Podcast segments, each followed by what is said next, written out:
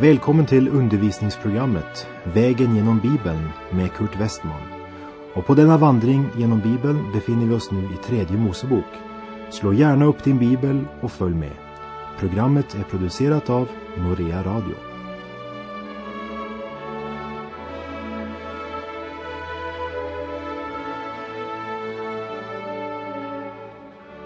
När vi nu har kommit till tredje Moseboks fjortonde kapitel vill jag än en gång påminna att vi i dessa kapitel som handlar om spetälska och om rening efter spetälska inte får beskrivet botemedlet mot spetälska i dessa kapitel.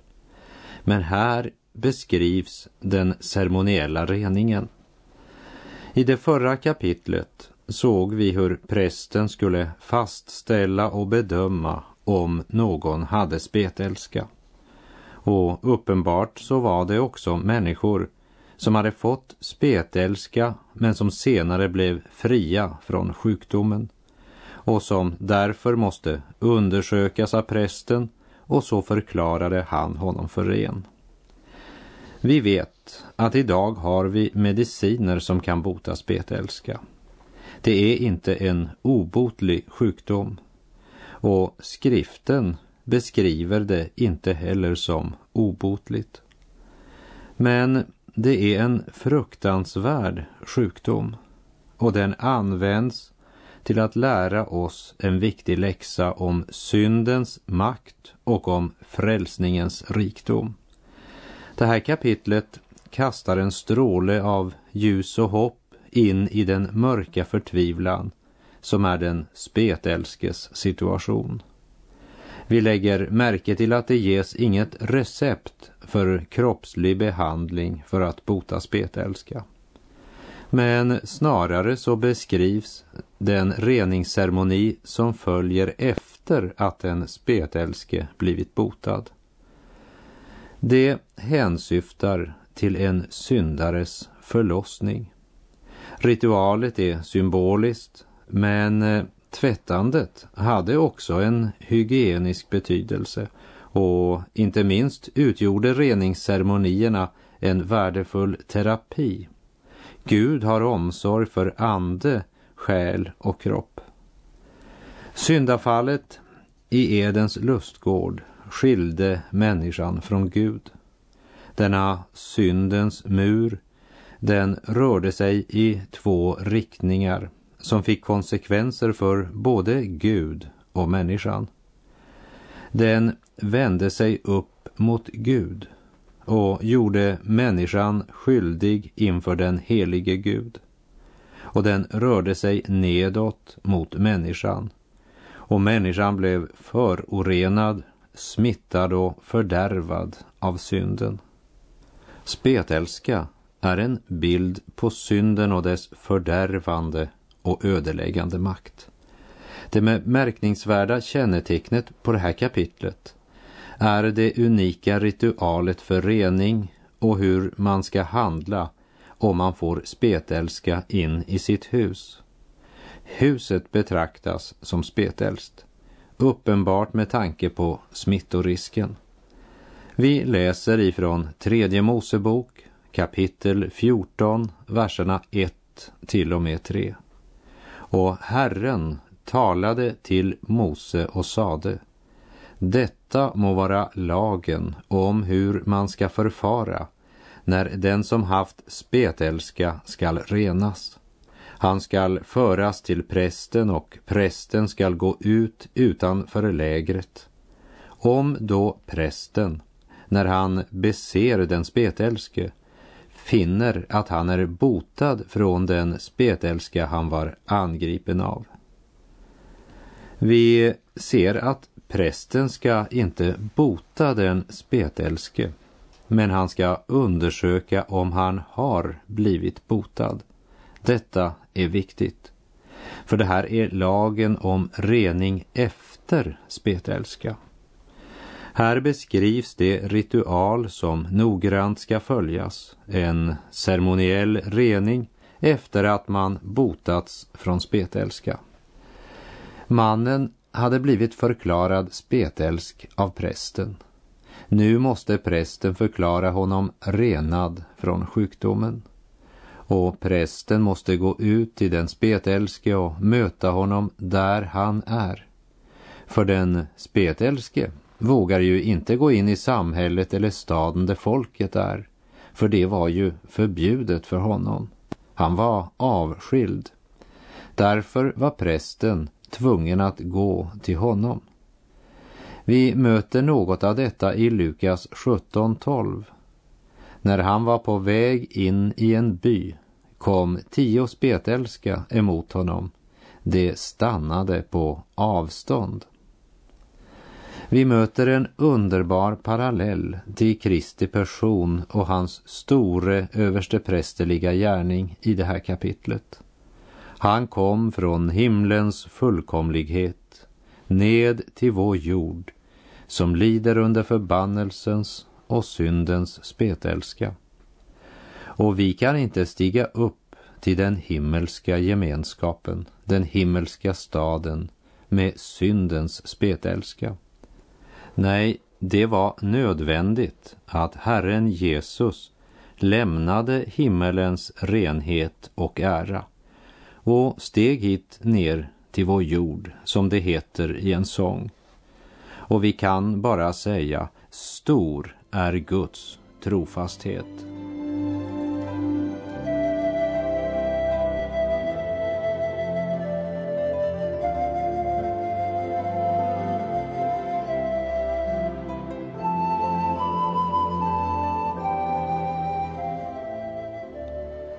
Han kom hit ned till vår jord. Det är sanningen om Jesus. Skriften lägger stor vikt på den sanningen och Hebreerbrevets andra kapitel säger det så här. Men vi ser att Jesus, som en liten tid var ringare än änglarna, nu är krönt med härlighet och ära därför att han led döden.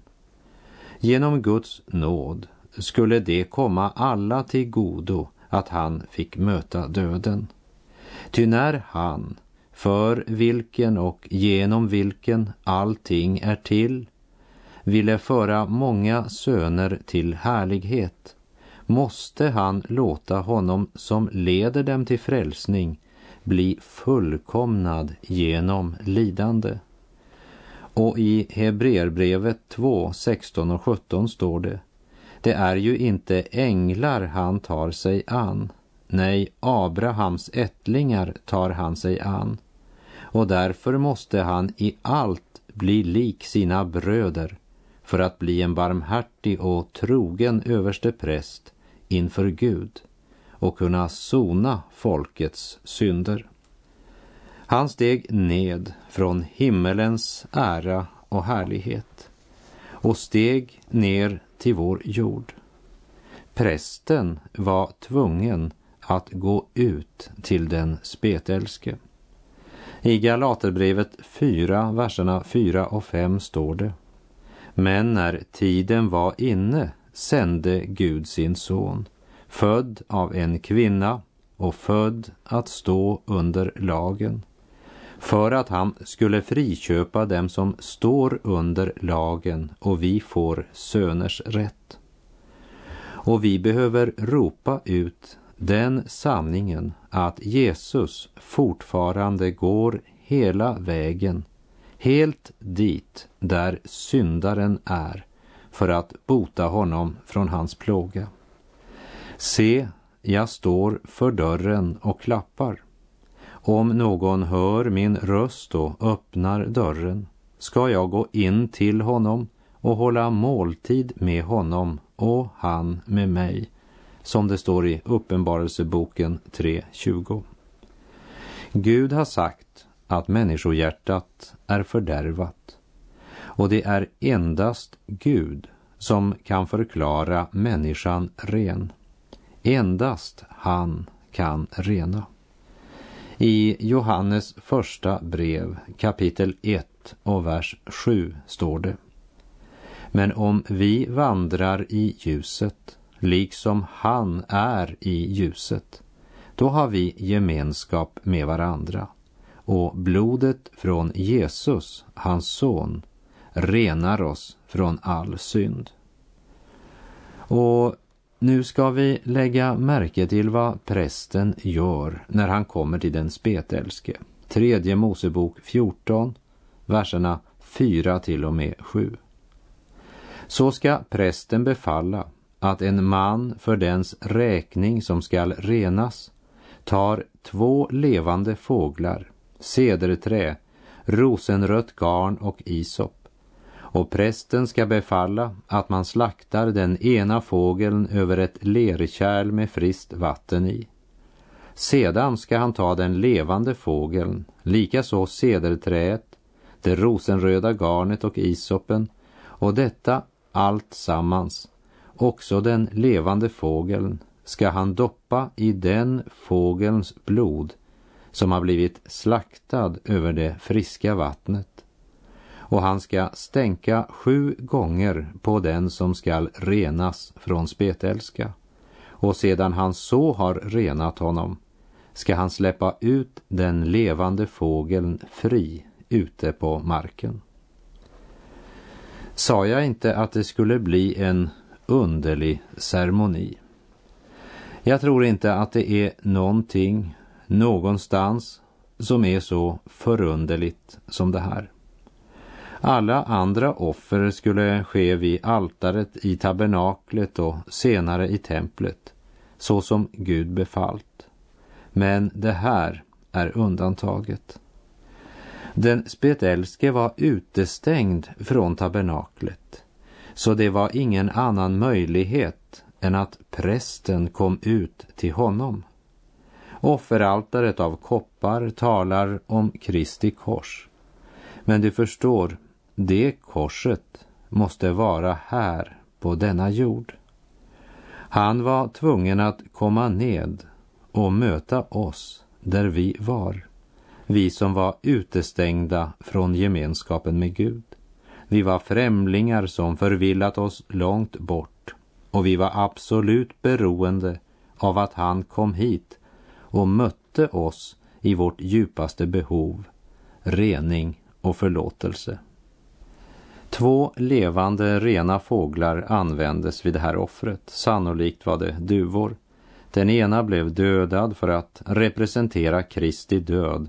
Den andra skulle vara levande för att representera Kristi uppståndelse.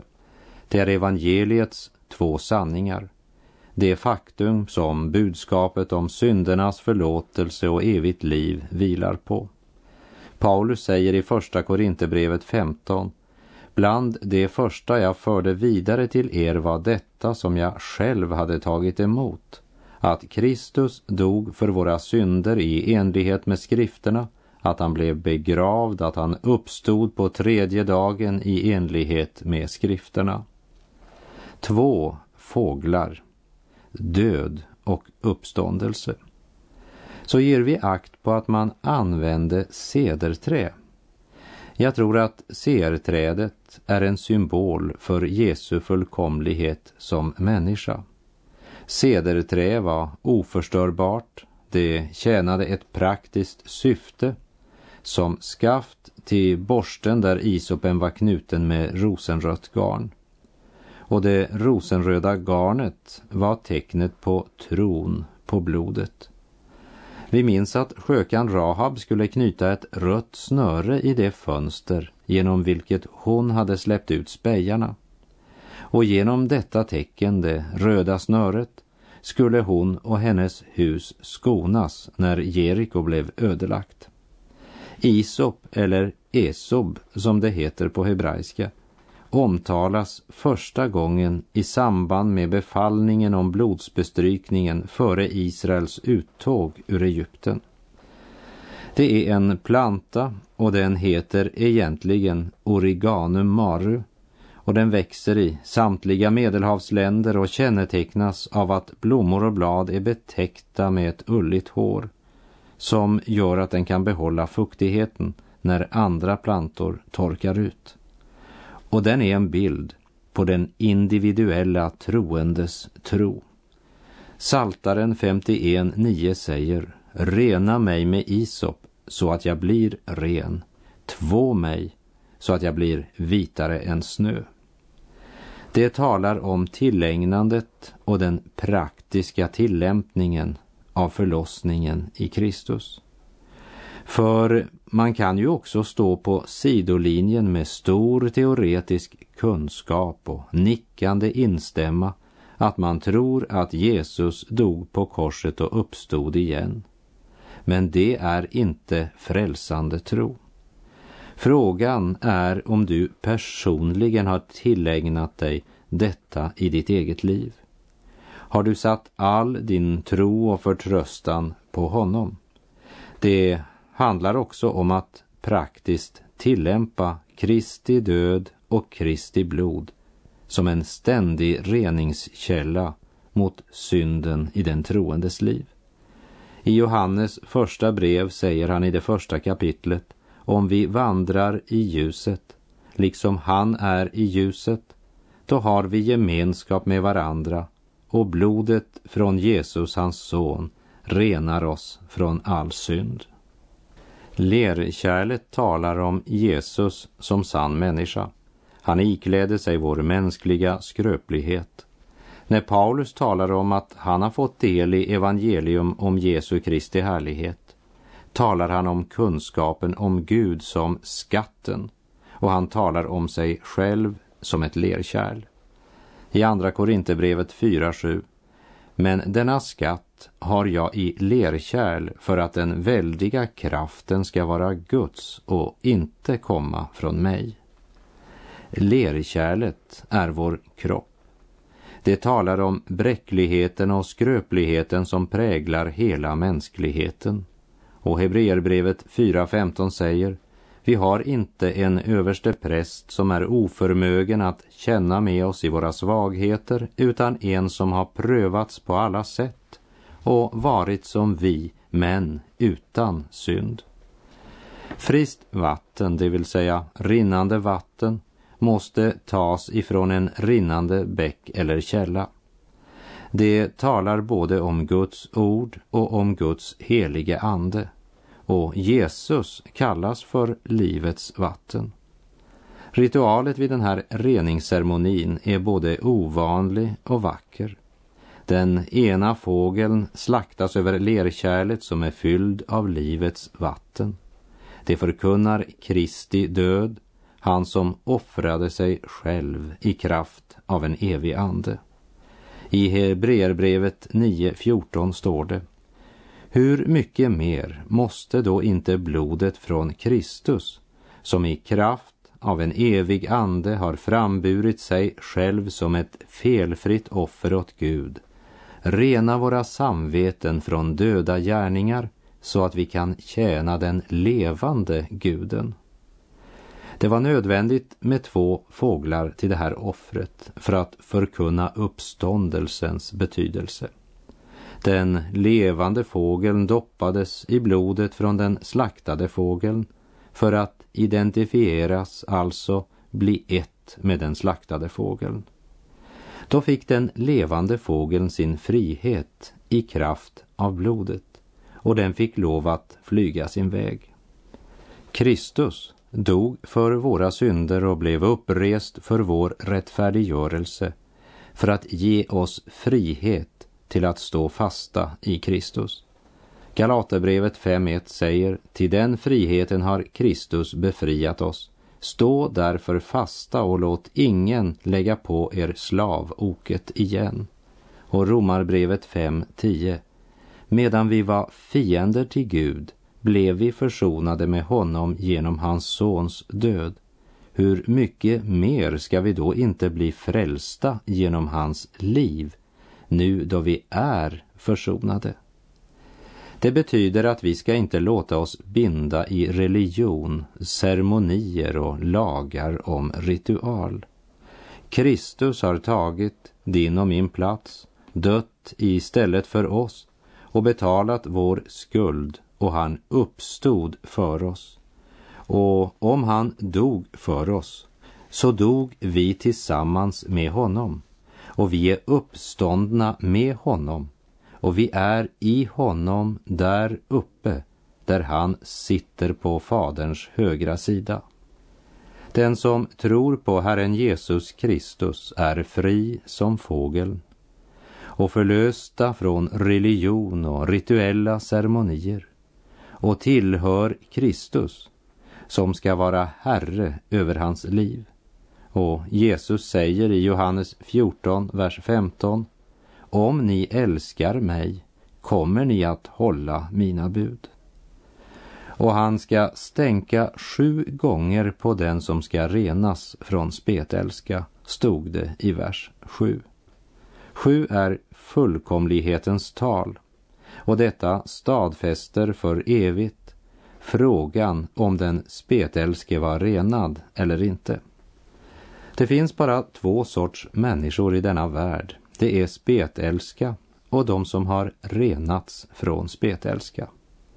Det är förlorade syndare och frälsta syndare. Och det är allt. Levande vatten och blod förenas i den här ceremonin. Evangelisten Johannes var mycket noga med att poängtera för oss att när Jesus dog och soldaten stack upp hans sida så flöt det strax ut blod och vatten som det står i Johannes 19. Och så säger Johannes, och den som har sett detta, han har vittnat om det och hans vittnesmål är sant. Han berättar det han vet är sanning för att också ni ska tro.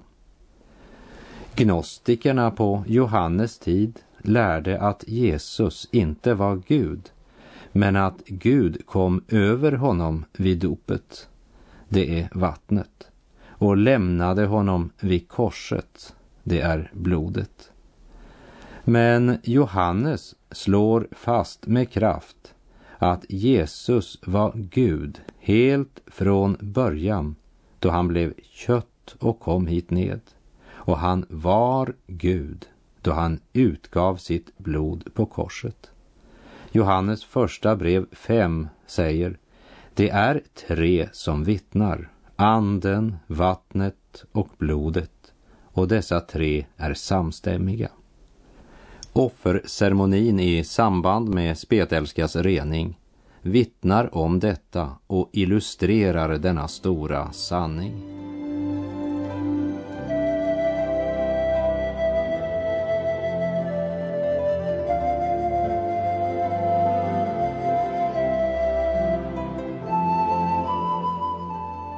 Tredje Mosebok kapitel 14, verserna 8 och 9.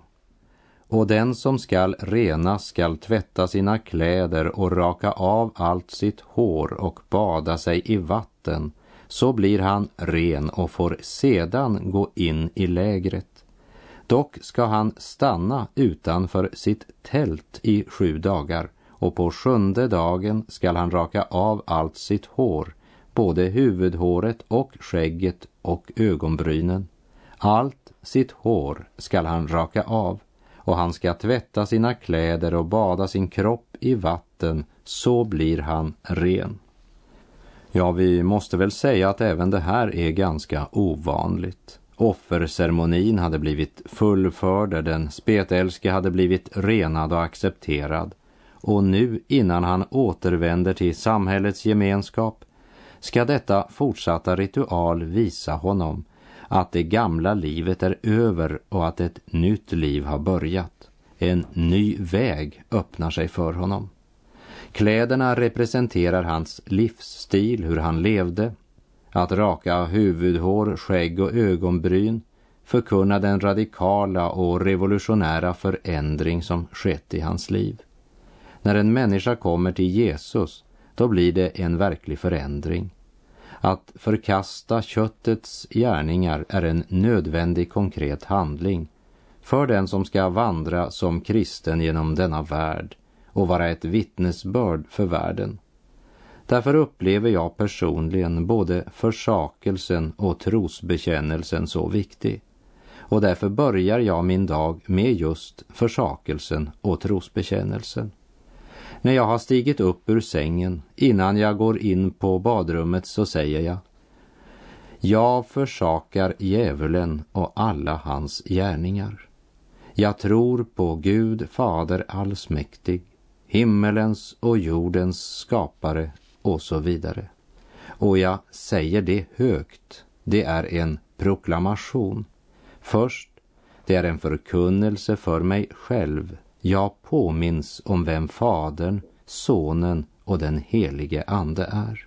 För det andra, det är en proklamation inför andevärlden som omger mig. Jag bekänner, förkunnar och proklamerar den treenige Gud. Och för det tredje, det är en bekännelse inför Gud av vem jag tror han är. Därför börjar jag alltid min dag med försakelsen och trosbekännelsen.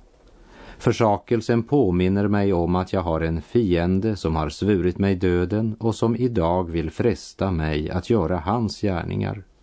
Därför börjar jag dagen med denna bekännelse. Jag försakar djävulen och alla hans gärningar. Vi ser i tredje Mosebok 14.9 att när de sju reningsdagarna var över så skulle han noggrant tvätta sig så som den troende behöver leva i ständig rening och förnyelse. Så har han redan gjort er rena genom det ord jag har talat till er, säger Jesus. Helga dem i sanningen, ditt ord är sanning, säger han i Johannes 17.17. 17. Och det ska du veta min vän.